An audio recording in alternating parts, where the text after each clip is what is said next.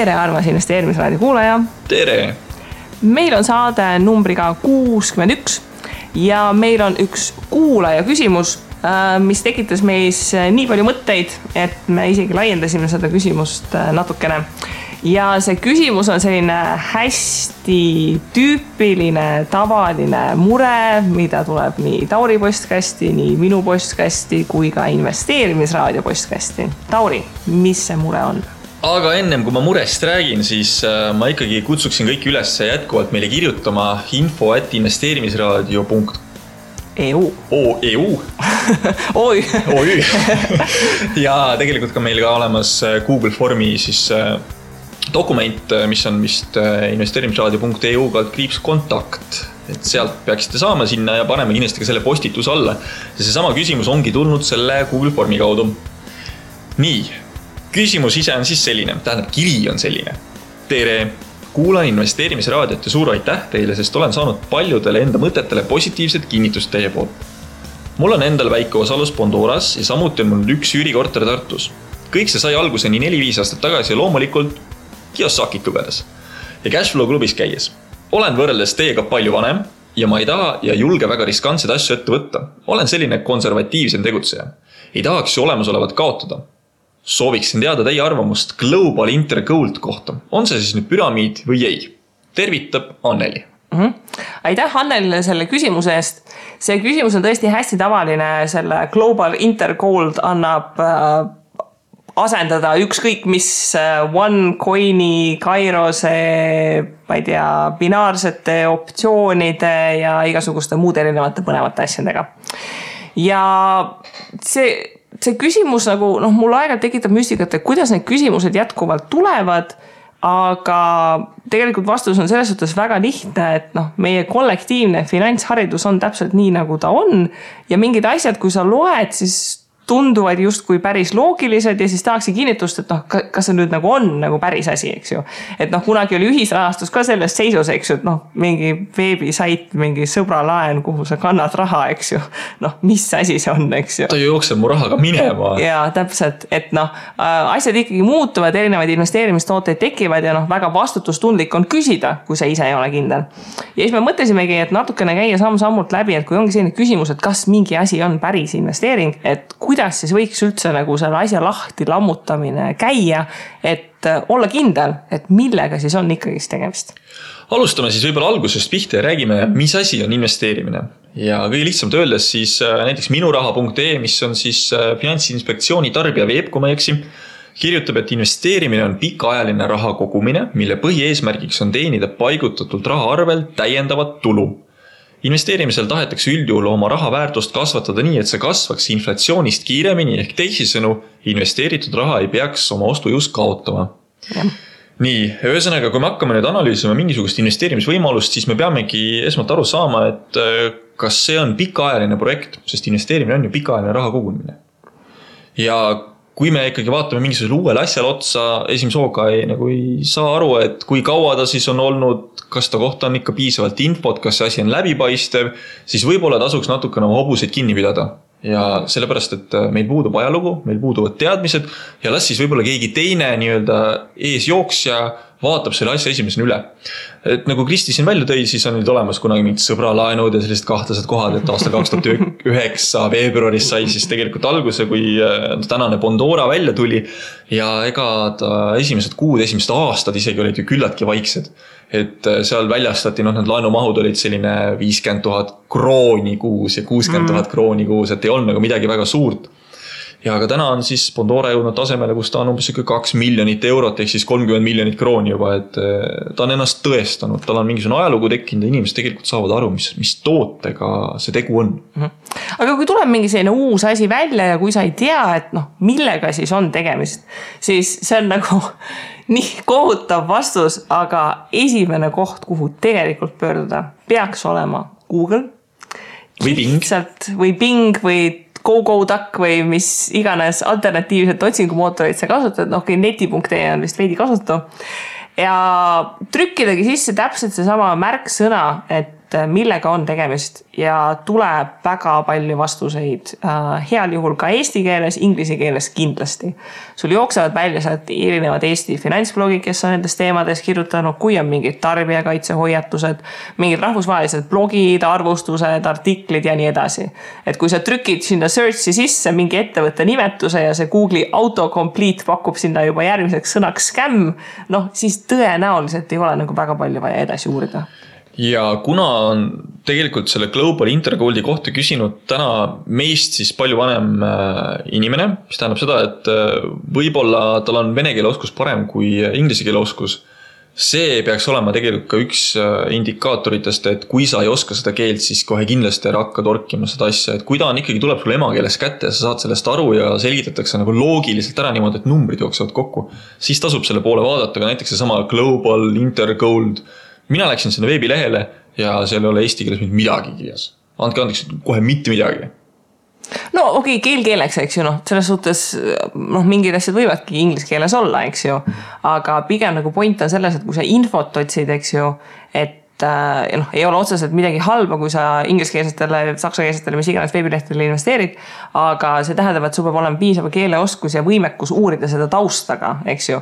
et kui sa, okei okay,, sa saad inglise keelest vaevu nii palju aru, et selle asjaga tegeleda ja kui sa trükid selle sisse, siis sa mingeid review sid lugedes jääd juba hätta, noh siis see käib ikkagist natukene üle pea. ja siis ühesõnaga, kui keel käib sinust üle, siis pigem loobu sellest võimalusest, sest sa tegelikult ei tea, kas see on hea või mitte ja kui lõpuks see asi nagu tuleb sinu keelde või sa hakkad sellest aru saama, mis ta tegelikult on, et siis, siis on võib-olla mõistlikum liituda kogu nende global intercode'ide ja muude müriaadidega mm -hmm..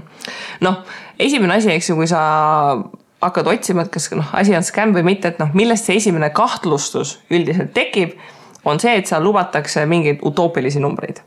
ja mm -hmm. see on noh tundub selles suhtes nagu kummaline, et, et inimesed kuidagi ikka usuvad või noh, meil ei ole seda nagu teadlikkust, et mis on normaalne tootlusootus me kohe ütleme selle. me kohe ütleme selle, noh, pikaajaliselt äh, kümme kuni kaksteist peetakse juba väga heaks. mis tähendab seda, et kui sul on olemas äh, sada eurot, siis aasta pärast, kui sa saad kogusummaks sada kümme või sada kaksteist eurot, ehk siis sa oled kasvatanud kümme kuni kaksteist eurot oma summat siis sul on nagu hästi läinud. siis on hästi läinud. kui nüüd keegi pakub sada eurot täna sisse, aasta pärast kolmsada välja, siis on juba väga utoopilise tootlusega tegemist ja see on kohe esimene häirekell mm. -hmm, jah, ja no miks see tundub nii ahvatlev, on see, et mida väiksem on see summa, mida sa investeerid seda suuremat protsenti sa tahad, eks ju. et kui sa oma saja euro pealt teenid kümme protsenti, et ah kümme eurot näen vaeva, mis ma saan. noh, muidugi oleks tore kohe sada protsenti, teine sada euri peale, noh, elu oleks ilus, eks ju. noh, samas kui sa oled jõudnud sellisesse punkti, kus sa investeerid oma äh,, ma ei tea, kümme tuhat või sada tuhat eurot, eks ju, siis sealt kümme protsenti nagu on juba täitsa soliidne summa mm. -hmm. et äh, aga, aga seda tasub nagu meeles pidada, et äh, igasugused asjad, mis pakuvad rohkem kui kaksteist protsenti on kõvasti-kõvasti riskantsemad. ja kui see tootlusootus juba hakkab seal ülema, üle kolmekümne, neljakümne protsendi minema, siis on seal midagi väga-väga kahtlast taga. nii, küsimuse esimene või teine pool on siis, et on see siis nüüd püramiid või ei? Et võtsin lahti ka Vikipeedia ja proovisin aru saada, mis asi siis on püramiidskeem. ja see püramiidskeem on müügiskeem, milles olijad teenivad raha peamiselt uute liitujate arvelt et kui me nüüd seda Global Intergoldi hakkasime analüüsima, siis me pidimegi aru saama, et äh, kas seal on mängus ka see, et keegi teenib kellegi liitumise pealt. ja, ja püramiidskeemide puhul, äh, miks ta on üldse keelatud maailmas, on see, et tegelikult äh, jah, inimesi teenib püramiidskeemidega. jah, see summa on küllaltki suur, mis sa võid teenida püramiidskeemidega.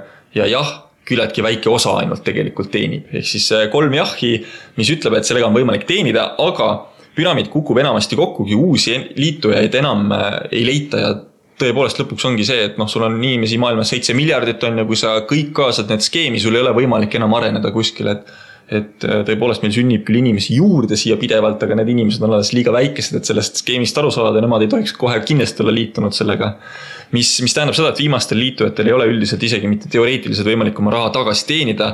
ja, ja viimased äh, liitujad siis ongi nagu valdav enamus moodustavad sellest äh, skeemist.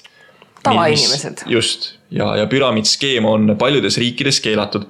ehk siis küsimus, kas ta on püramiid või mitte, see kohe hakkab välja selgitama ennem seda aga tegelikult äh, võib-olla mõtleks korra niimoodi, et, äh, et äh, kui me räägime, mingisugune pakkumine tuleb sulle, on ju. et kuidas sina analüüsid seda pakkumist, et mina näiteks vaatan konkreetselt ära, et kas see, kas see, mida mulle pakutakse, kas, kas see loob mulle mingisugust väärtust või mitte.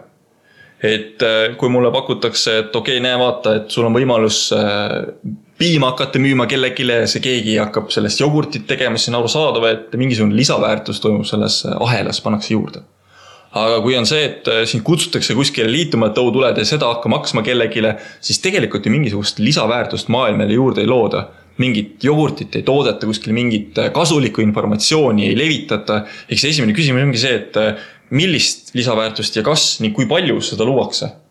et Global Intel Intergoldi puhul me peame ka nagu mõistma, et kas üldse keegi loob mingit lisaväärtust, kui palju ja mil viisil seda luuakse no üldse, kui mingid investeerimispakkumised tulevad, siis äh, päris investeeringuid, mida keegi pakub sulle nii, et kuule, mul on siin üks suurepärane pakkumine, lähme joome kohvi. noh, ma saan aru, kui sa oled nagu miljonär ja sul nagu mingid suured summad liiguvad ja siis äripartner kutsub, et kuule, mul on mingi äge pakkumine, panen paar miljonit sinna, eks ju. aga nagu noh sellist edulugu, et kellegi sõber pakkus talle imelist nagu investeerimisvõimalust ja siis ta kuskile Dubai kulda oma raha paigutas ja nüüd on miljonär, noh. ei ole ju selliseid lugusid tegelikult. Tihtipeale selliste pakkumistega peab nagu küsima ka endalt, et äh, kas mul on mingisugune pakett vaja igakuiselt osta. kas ma olen seotud kohustuslikult mingisuguse asjaga, kas ma pean midagi tegema et äh, kui me võrdleme näiteks Bondoraga, kus sul on äh, võimalik nagu investeerida, no sihuke, Bondora kuulutab välja küll seitseteist protsenti, ise nad ütlevad, et nende eesmärk on kaksteist protsenti tootlust saada, ehk siis seesama näide, et sada euri sisse ja sada kümme, sada kaksteist aasta lõpuks olemas sul piltlikult öeldes, et äh, kas, kas sa pead selle privileegi eest midagi maksma, et sa saad nagu seal ringis sees olla, et noh, Bondora puhul sa ei pea maksma, sa kas annad laenu, sa ei anna laenu, väga lihtne, sul ei ole mingit paketti kusagil. Ja sa ei pea peale maksma, kui sa ei Ju, tee midagi. just, just, just. Ja, ja noh, nagu Kristi juba ütles siin, et äh, siis üks asi, millele veel tähelepanu pöörata, on see, et kui sind kohvile kutsutakse, siis kelle poolt sind kutsutakse kohvile, kas see on keegi sihuke sõber, keda sa pole enam mingi kümme aastat näinud, nüüd ta tuleb välja, et oo, tead, ma just mõtlesin sinu peale, tahaks kokku saada, lähme teeme kohvi, mul on üks üliäge idee sulle rääkida. või siis sa lähed kuskile koosolemisele, kus siis võetakse PowerPointi presentatsioon välja ja siis räägitakse ka, et no nüüd hakatakse sihukest raha teenima, et seda ei jaksa ära ka viia.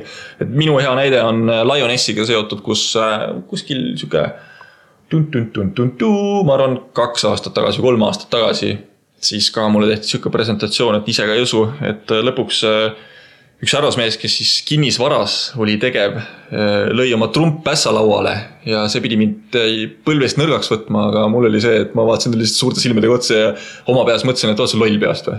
andke mulle andeks, aga, aga see, see väide oli siis selline, et äh, see viis tuhat eurot, mis ma täna kinnisvaraga siin teenin, on ju, see on kommiraha selle kõrval, mida ma hakkan teenima tulevikus läbi Lionessi või? läbi Lionessi ah,. fenomenaalne. et ühesõnaga ma, ma ei osanud kuidagi reageerida ja, ja üldiselt ongi see, et nad üritavad emotsiooniga sind lihtsalt äh, rajalt maha võtta, et näe, vaata, meil on sihukene toode, et vot ise ka ei usu ja, ja sa hakkad niimoodi teenima, et sa lihtsalt jaksad raha kuju pidada.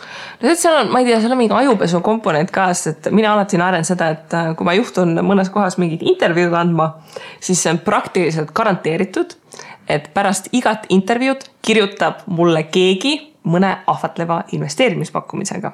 Sa kas oled sees või sa oled väljas? ja, ja väga sageli on see pitch nagu noh, see lifti kõne, mis on, on nagu väga ägedalt kirjutatud Äh, viimane, mis tuli, algas väga nagu ilusasti, et äh, noh, et ma lugesin, et äh, oled väga intelligentne ja investeerimisest huvitatud ja noh, selline vaata selline hästi meelitav, et aa, sa saad aru ja sa mõistad ja saad meie siseringi. ühesõnaga tõstetakse sinu ego nagu kõrgemale. ja, ja siis sealt tuli edasi, et noh, et, et meil on siin jah mingi äge võimalus ja noh, et kas sa oleksid huvitatud, et vaatasime, et noh, et sa saaksid aru ja me igaühele ei paku seda ja noh, see oli nagu väga hästi kirjutatud pitch ja no mis sa arvad, mida mulle viimati pakuti?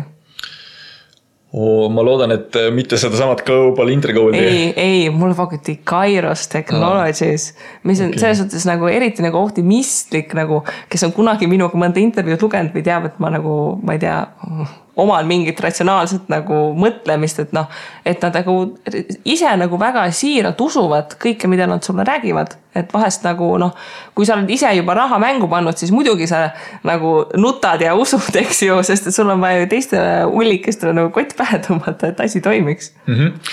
aga räägime võib-olla natuke lähemalt sellest Global Intercoldist, et äh, tegime siis Kristiga täna sihukest äh, väikest kiiret analüüsi, et millega siis on tegu ja, ja ja jõudsime järeldusele, et äh, Global Intergold on siis online'is tegutsev äh, kulla veebipood tegelikult, mis siis äh, kahe tuhande viieteistkümnendal aastal taas avati. ehk siis inglise keeles relaunched. nii, aga mis temaga juhtus? tehti ähm, rebranding?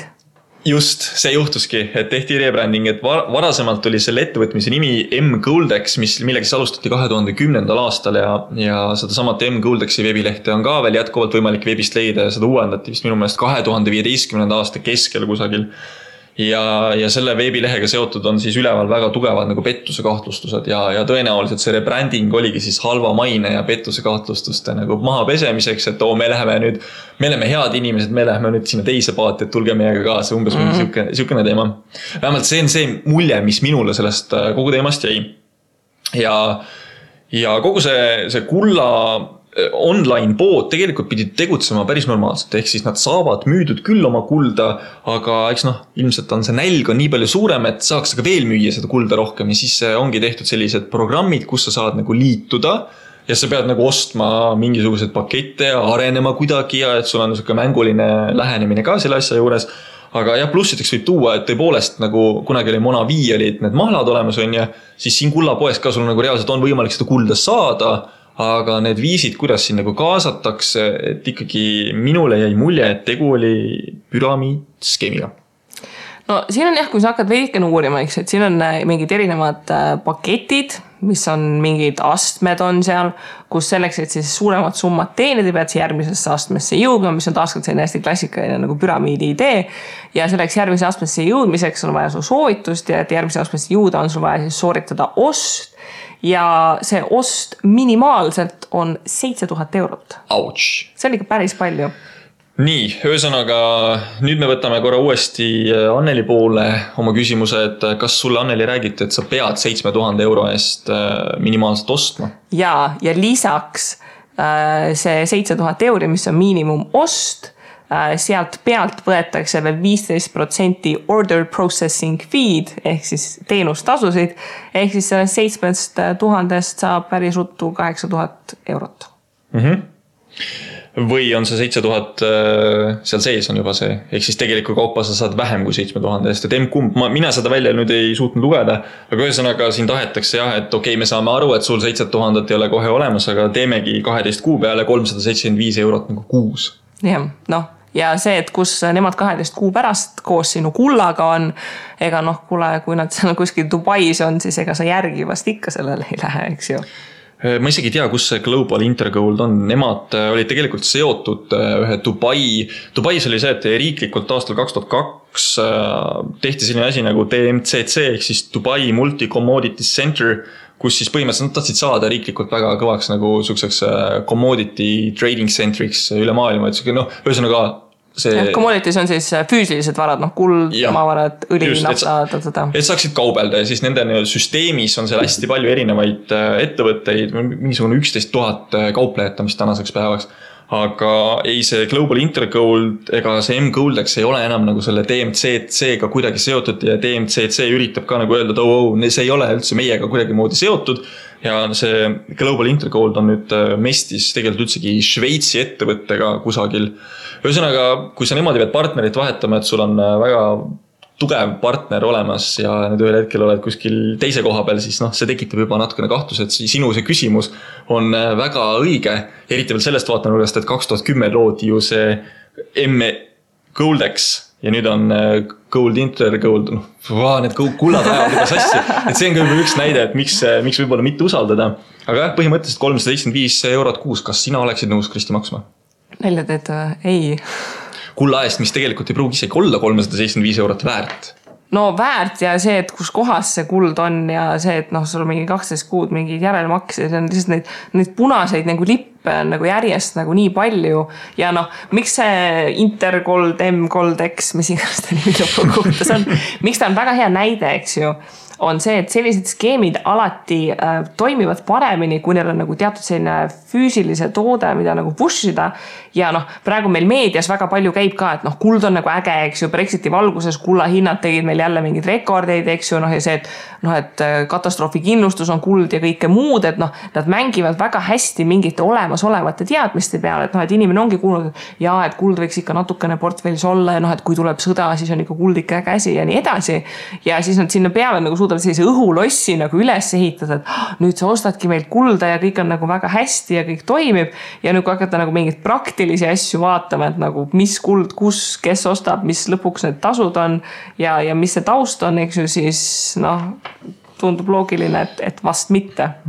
tegelikult nende programmide lõikes ma lugesin natuke neid tingimusi ja seal on ka võimalik see, et nad saadavad sulle selle kulla koju, aga noh, taaskord äh, seal rakenduvad mingisugused teenustasud ja sisuliselt. mis, äh, mis postisaadetisega nad sulle kulda saadavad? ära seda küsi, ei noh. FedEx. ei ma loodan, et mitte mingisuguse sellise kahtlase. tava, tavakirjaga läheb tähitud kiri, ei mitte tähitud, lihtmaksi kiri lihtmaksi kiri et äh, ühesõnaga nad saadavad ja transpordivad kuidagi ikkagi seda kulda transporditakse, nad saadavad sulle selle vajadusel ka koju, on ju, aga kuna nad ikkagi on ilmselt üles ehitatud selle peale, et äh, ära võta seda koju, sellepärast et äh, on kaks erinevat asja, on ostmine ja ladustamine et äh, lihtne on osta, aga kus sa ladustad seda, kus sa paned, kui sa ostad seitsme tuhande dollari või euro eest kulda, kus sa paned selle? sa pead olema hiirvait, kellelegi öelda ei tohi, et sul nii palju kulda kodus on. Sa pead ta kuskil niimoodi ära peitma, et isegi kui maja läheb põlema, siis ta ei ole sul kuskil siin kodus, ei vedele, et hiljem keegi saaks laiali midagi vedada, sa pead ta ära peitma, on ju. ja siis ongi see, et võib-olla nad tulevad ka välja selle teesiga, et kuule, et aga okei okay,, sa ostad ära, aga me pakume ka ladustamisteenust ja ladustamisteenus on äh, kulla suhtes tegelikult äh, küllaltki levinud maailmas, et ei ole niimoodi, et see on midagi uut. Londonis on minu meelest küllaltki suur äh, kulla Bolt või siis võlv olemas. ja, ja noh, võib-olla ongi see, et nad pakuvad sulle ladustamisteenust, aga tegelikult lõppkokkuvõttes ongi see, et ühel hetkel, kui sa seda kätte tahad saama hakata, siis on kogu ettevõte on seitsme tuule poole minema pühkinud ennast. jah, et noh, kuld kui investeering, eks ju Why not, Eestis müüb meil David kulda ja, ja on igasuguseid erinevaid äh, võimalusi, kuidas nagu kulda osta ja maksta selle eest, et seda kuskil ka hoiustatakse, eks ju, või ise koju nagu safe osta. aga jah, et äh, noh, see on alati see küsimus, et miks osta mingit asja kuskilt kaugelt läbi mingi skeemi, kui sul on võimalik seda teha niisama ühekordselt ilma mingite kohustusteta, eks ju. jah selles mõttes jumala õige näide, et äh, mina samamoodi loobuksin, kui ma tahan kulda osta, siis äh, mul peab olema investeerimistees paigas. et äh, nagu me siin välja tõime, siis investeerimine on pikaajaline raha, noh ka väärtus on, no raha on mõnes mõttes ka väärtus on ju. raha on ka kaup tegelikult, sest tal on oma intressimäär olemas piltlikult öeldes investeerimine on pikaajaline väärtuse kogumine ja, ja kuidas ma seda siis teen, et kindlasti mingisugune kolmas osapool, kes müüb mulle mingisuguseid pakette, et ma saaksin äh, ma ei tea, järk-järgu haaval omale kulda osta, siis pigem ma kogun seda raha täna näiteks panen ühisrahastusse, kuni ma saan kokku selle summa, mis ma tahan äh, kulda panna, ma võtan ühisrahastusest raha välja. ma lähen ostan reaalse kangi, lähen koju, peidan selle õunapuu kolmanda juure alla ma tean, et on mul olemas ehk siis äh, mul peab olema väga fikseeritud paika pandud, et äh, kui mul on olemas selline ja selline eesmärk siis kuidas ma saan sinna poole liikuda niimoodi, et see oleks mõistlik, läbipaistev ja et ma ise ka aru saaksin, millega ma nagu seotud olen.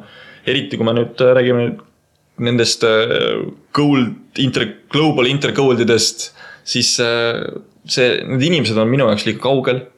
ma ei tea neid, nad räägivad minust hoopis teistsugust keelt miks ma peaksin neid usaldama? see, et keegi sõber tuleb ja räägib mulle, et oota, näed sa, mul on ülihea idee, on ju.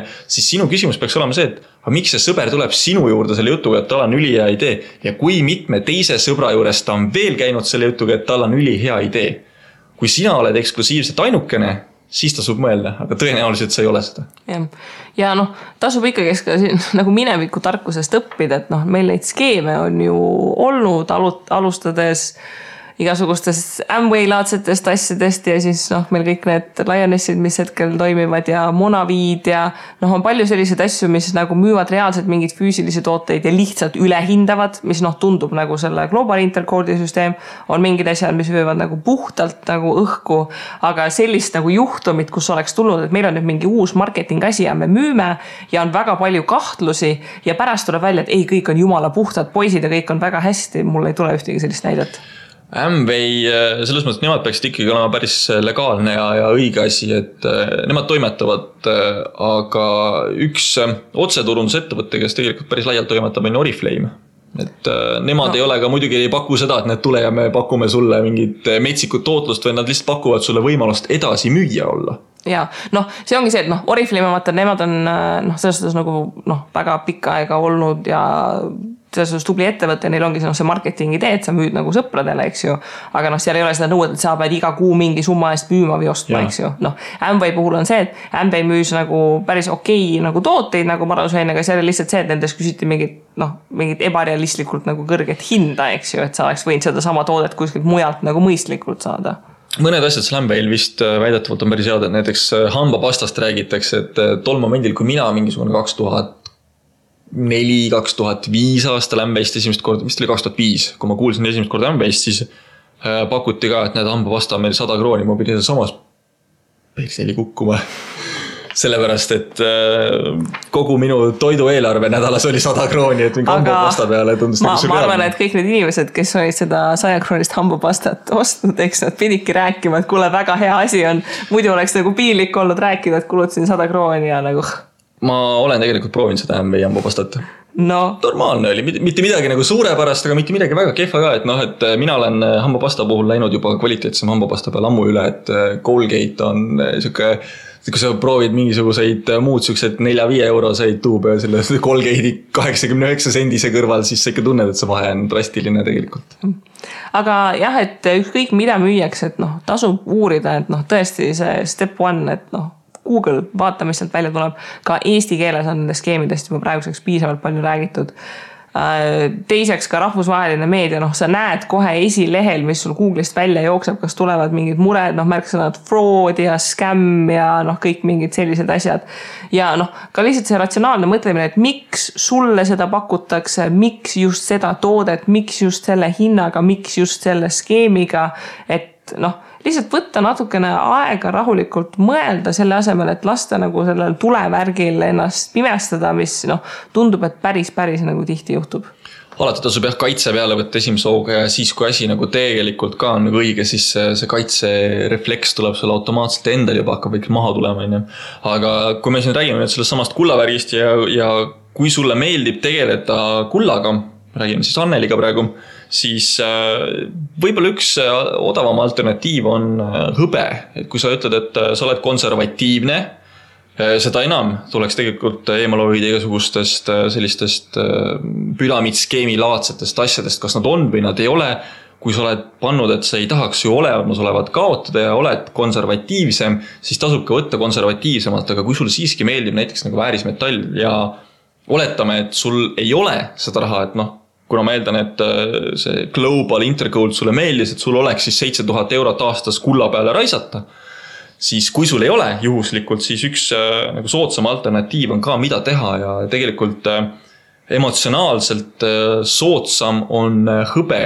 ta on umbes viiskümmend korda hinna poolest odavam ja tegelikult on ka väärismetall, jah, ta ei ole nii väärt, aga ta siiski on väärismetall ja kui me näiteks äh, tänasel päeval räägime, et üks unts kulda, mis on siis äh, kolmkümmend üks grammi natukene peale, maksab umbes tuhat kakssada kaheksakümmend eurot, siis hõbeda unts on äh, märksa väiksem ja see on kakskümmend viis eurot. no ma tean, et mitmed väikeinvestorid just panustavadki ka hõbeda ostmisele, noh selle koha pealt ongi, et sul on see hõbedamündid jah, et need on natukene likviidsemad ja, ja kõike muud, eks ju, noh, praegu muidugi vaadates, kuidas meil nii hõbe kui kuld igasuguseid tippe teevad, eks ju, et kas nagu noh, realistlik ajaliselt oleks nagu osta, aga noh, tasub meeles pidada, et äh, õige väärismetallidesse investeerimine ongi nii, et sa ostad selle väärismetalli ära, olgu ta kuld, hõbe või midagi muud.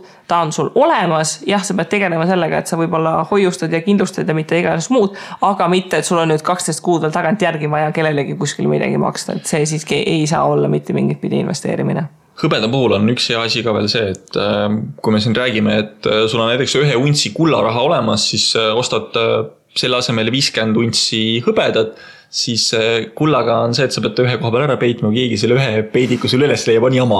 aga kui sa nüüd terve õue üles kaevad ja sul on viiskümmend auku, et siis noh, raske uskuda, et kõik viiskümmend üles leitakse, et sul on see siis... hajutamine, sul on diversifikatsioon olemas. ja siis keegi tuleb saja aasta pärast metallidetektoriga, siis ta mingi, mingi jackpot, mingi iga kahekümne sentimeetri tagant on peidetud hõbemünt. et äh, ja, et noh kui me oleme konservatiivsed investorid, siis me peame mõtlema kõikide nende asjade peale, et kuidas ma saan selle asja enda kätte, kuidas ta oleks minu jaoks turvaliselt ära pandud, niimoodi ma saan sellest asjast aru. küsimus, kas Global Intergold on äh, püramiidskeem või mitte, tegelikult võib-olla ei olegi õige küsimus. õige küsimus on see, et kui mina olen konservatiivne, siis kuidas ma saaksin enda vara kaitsta jah, aga oluline on ka see, et Global M Golden, mis iganes ta lõppkokkuvõttes oli, tegelikult kõikide märkide järgi on ikkagist püramiidskeem ja noh, sellised asjad, kui sul tekib juba küsimus, kas see on skeem või mitte, siis äh uudislugude puhul on selline hea loogika, et kui uudisloos on küsimus nagu pealkiri, et siis äh, on mingi üheksakümmend protsenti, et vastus on ei mm, -hmm. siis investeeringute puhul, kui sul on küsimus, et kas see on skeem, siis ütleme et, et üheksakümmend protsenti see vastus on jah, sest et ilmselt on seal mingid häirekellad juba käima läinud. Global Intergoldi puhul on siis tegu püramiidskeemiga selle tõttu, et tegelikult üks äh, ameeriklane, kui ma nüüd ei eksi, võib-olla oli ka kedagi muud, aga ühesõnaga tema on kokkuvõtte ka teinud oma sellest kogemusest Global Intergoldiga, tema on liitunud sellega ta on sinna raha matnud sisse ja ta ütleb, et tänaseks kahjuks ta ei ole jõudnud kuskile edasi sellega, ta ei ole mitte midagi sentigi tagasi teeninud, aga mingid järgmised inimesed on tema pealt teeninud. jah nii et, nii et äh, suvel tuleb igasuguseid ahvatlevaid pakkumisi, aga olge ikkagist ettevaatlikud äh,. võite ka kuulata, me rääkisime mõned osad tagasi ka üldse skämmidest ja skeemidest üldisemalt, mainisime ka natukene teisi, et äh, tasub olla ettevaatlik, kohe kui valvsus kaotada, siis tahetakse määrida midagi pähe, et, et teised inimesed saaksid teie raha endale. ja kuna te olete kindlasti kõvasti vaeva näinud, et seda raha teenida ja koguda, siis ei, ei tasu seda niimoodi mõtlematult ära anda kuskile. Anneli küsimus oli taaskord väga hea, meile meeldib äh, natukene ajutööd teha sellistel küsimustel samamoodi, mitte ainult Bondorast ja Manisenist ja Estate Gurust rääkida. Kõik teised kuulajad, kes tahaksid meile küsimusi esitada, siis jätkuvalt saate alguses mainisin info at investeerimisraadio.eu emailile võite saata kirja või siis sellesama postituse alla, mis on investeerimisraadio.eu kaldkriips saade, mis iganes. ühesõnaga, te jõuate sinna saateni välja meie kodulehe kaudu, seal on olemas Google vorm, kuhu te saate samamoodi oma küsimusi jätta. kõik teie küsimused on väga alati oodatud ja aja jooksul me üritame nendele ka vastata. see konkreetne küsimus oli pärit mai keskpaigast jah, no näed, me oleme veits kiiremaks läinud. natukene. okei okay,, aga olge siis ettevaatlikud ja ilusat suve. tšau. tšau.